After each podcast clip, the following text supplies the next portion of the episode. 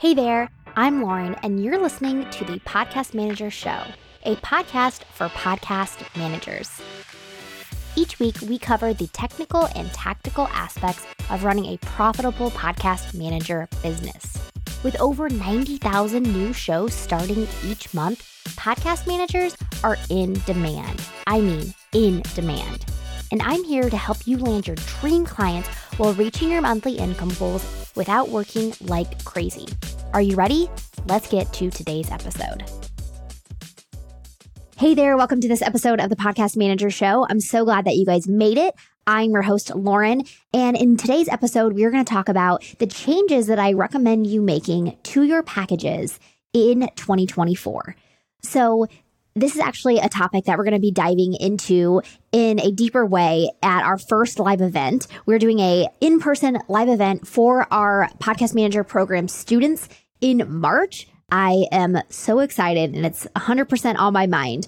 But I wanted to bring this topic to the podcast because just a couple of weeks ago, we talked about what a standard podcast management package looks like. So if you aren't familiar with what really podcast management is in that sense, listen to that episode for sure because today I'm going to dive into some of the nuances and tweaks that I would make to your package to really offer a great service in 2024. Let's be honest, things are always changing and things have changed a lot in the online business world and podcasting world since I first started in 2018. So we want to stay up to date and relevant so that the service that we're offering is not only competitive, but really is a great service for our clients. So let's go through some of the changes that I would recommend you make to your package. Number one, let's start from the top with editing. Are there really any changes that you should make to your editing service? I don't really think so. And I'm a little bit surprised by this because whenever AI came on the scene, I mean, it's been more than a year now, which is wild. So year years ago, when AI came on the scene, um, I really thought that it could change editing but it really has not. Yeah, there are some great services like Descript and other great ways to use AI that I play around with, that some of my students use. But overall, it's not like it has made editing audio that much faster, that much better honestly, I see it as like there's pros and there's cons. So there's not a lot of editing updates that I have, which is great, right? Stick with the editing style that you probably are already doing. And that is probably a, still a really great service to your clients. Now, moving on to show notes, show notes are a little bit of a different story. So, one thing that I see pretty consistently with podcast managers is that you may really enjoy editing, but show notes are not your strong suit. So if you are a podcast manager who just like does not really like to write, uh, by the way, podcasters do not like to write at all. so continue offering show notes because that is a, something podcasters are definitely looking for.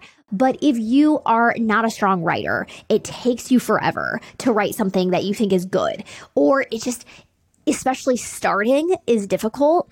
Then using AI is something that I would highly recommend at this point. So I still don't use AI for show notes because I just have such a system and AI just slows me down to be honest. But like i said if you if you struggle to get started you don't feel like you can get into it very easily then ai can really be a good launching pad for you as you develop your show notes. So that's what i would recommend. One of my favorite ai tools for show notes and the one that my students really like the best at least if i took a, a poll is uh, Castmagic. So if you haven't really dived into the AI world for show notes, then I would recommend checking out Castmagic. Um, so that you can you can start improving your show notes. But yeah, you know nowadays in 2024, you know I'm just seeing that the expectations out of show notes are a little bit higher honestly not really from our clients but from like each other. it's like, okay, we're all kind of coming, you know, coming together and producing better show notes. And so I would recommend that to you. Um, use AI if you need to. The other part of show notes is should you offer a transcript? Before 2024, I did not think that transcripts were a necessity because, you know, clients, number one, don't always want that added price to the package. Like they are willing to throw it out. But then there's always this question of accessibility, right? Like, you know, we want to be accessible. We want to make it, we want to help our clients make their message as accessible as possible. So now that AI has come on the scene and getting a transcript is so easy. now, it's not a great transcript most of the time, but it is a transcript. I kind of come, come under the belief that any transcript, providing any sort of transcript to the audience is better than no transcript. So that's especially something that I'm, you know, changing about my show is offering a transcript. Like I said, I think even if it has some off words, you know, the AI didn't get it right, you don't you, there's two options here. You can just release that one and say, you know, this is unedited. This is AI's best work for the transcript. Or you can read through the whole thing and make adjustments. Uh, some clients will may want you to read through the whole thing and make adjustments, but other clients who maybe they're like they don't care about the transcript at all.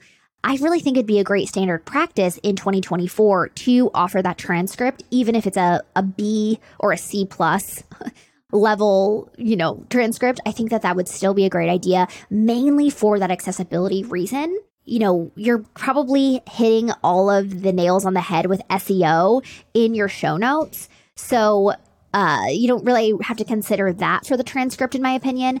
But for the accessibility piece, I think it's a smart idea. I'd love to know your thoughts on the transcript, though. Okay, so editing, show notes. The next one that logically comes to me in my my head is social graphics. How are we helping our clients promote their shows nowadays? You know, it all it all started with the promotional graphic of each episode of saying, "Hey, episode 6 is out. This is the topic." And it was a graphic that you'd make in Canva, you could update that template. Oh, it was such a beautiful process. That has pretty much ceased to make any impact on our clients you know, downloads and shows and social media followings and all of that. So I'm not saying you shouldn't do that because if the client likes to still post that type of graphic, go for it, but it's not moving the needle. And so I wouldn't lead your packages with, hey, I'll make you a promotional graphic for social. It's just, it's not really doing anything. So, what I would recommend is number one, video is king. So, if you have access to video, if your client records video, then definitely utilize that. You can still use Canva. But if they do not have video, which is the case for some of our clients, then you can also create quote graphics. Quote graphics have kind of have stuck around. They've taken their, they've morphed and they've changed and but I think if you do not have any sort of video, then creating a quote graphic for the episode could be a good, it'd be better than the promotional graphic. So quote graphics, I think are still relevant. And then also audiograms. So if I had to put them in order of preferences of mine, what I would create for a client would be video would be ideal. And then audiograms and quote graphics would probably come together. And then that promotional graphic would be the third option if I didn't have any of the other options. So that's what I would recommend to really kind of up level your packages in 2024 when it comes to graphics. Okay, so then the next piece is analytics and stats. So if you were offering editing only packages, which podcast managers will do, in any package that you may offer, I would highly recommend that you offer a monthly report on the stats and the analytics of the show. So even if you're only offering editing, I would still recommend that you look at your clients' downloads at the end of the month and give your professional feedback. Even if you're on day 1 and you you don't have a lot of like feedback, right? Number 1, get together with other podcast managers and have these conversations so that you can have some thoughts uh, that's one of the things that we do weekly on our coaching calls inside of the podcast manager program. But the reason that I so highly recommend this is that when you are able to give your client feedback each month, you then put yourself in the perspective of being the go to on podcasting, being the expert on podcasting. When you're when you're editing, it's really easy to just be the editor and your client may actually look other places for coaching on their podcast. And sometimes that can that can stink because you're like, wait a second, I could have helped you with that. I could have done an audit. I could have given you that type of feedback. And instead, when you do this almost like a free analytics report, maybe, right? It can you can wrap it in your package however you'd like, but it'd be worth it for you to do it for free, honestly, because then you can still maintain a role on the team as the expert and you can have that type of conversation with your client. Maybe not every month you know they may just send it off to them and they don't really have any thoughts but you can um, at least give them some feedback each month. Also, if you do have feedback on their recording setup or something that's going to improve the show um, and it's going to help your, you know, help improve your job too, you can also give it to them then. So it's just a really, it's a really great conversation to have. And so that's why I would recommend adding in analytics and a report like that in your packages, regardless of the level of package. And I've actually been saying that since day one, but I wanted to remind you or say it for the first time on the podcast so that you can have, again, a really great service for your clients. Now, the last piece of your package that I want to talk about is guest management. Now, guest management really has not changed that much over the years. Different services have tried to make it easier to find guests or uh, you know, to actually find the guests or to even send out, you know, mass emails um, to get in great co- connection with with different people that are connected to guests. Like just the whole process. They, you know, there's diff- different softwares that have tried to make it easier, but I just haven't found that it's been the quality that I can produce, that you can produce if you are manually researching shows and manually researching guests to come onto your client's show. So no adjustments to guest management, especially when it comes to AI or, you know, making things faster. I think still the fastest way of landing really great guests is looking for those great guests manually and then sending them a, a custom email that's from a template, but a custom email inviting them to be on the show. So some things change, some things don't, right? Sometimes the technology just doesn't make the process better. And if you are thinking, oh gosh, this means I really need to look into AI, know that like you don't need to make AI a part time job, right? Just tinker with it and see if it's making your process faster or making your end product better. You don't have to use AI for no reason, right? It's not like you have to use AI to be relevant.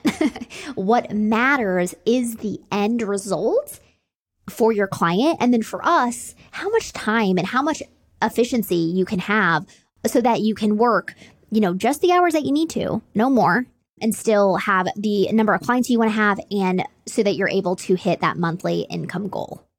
One last update for you that I wanted to include on this episode, and that is sponsorship packages that is becoming part kind of of our standard conversation for podcast management.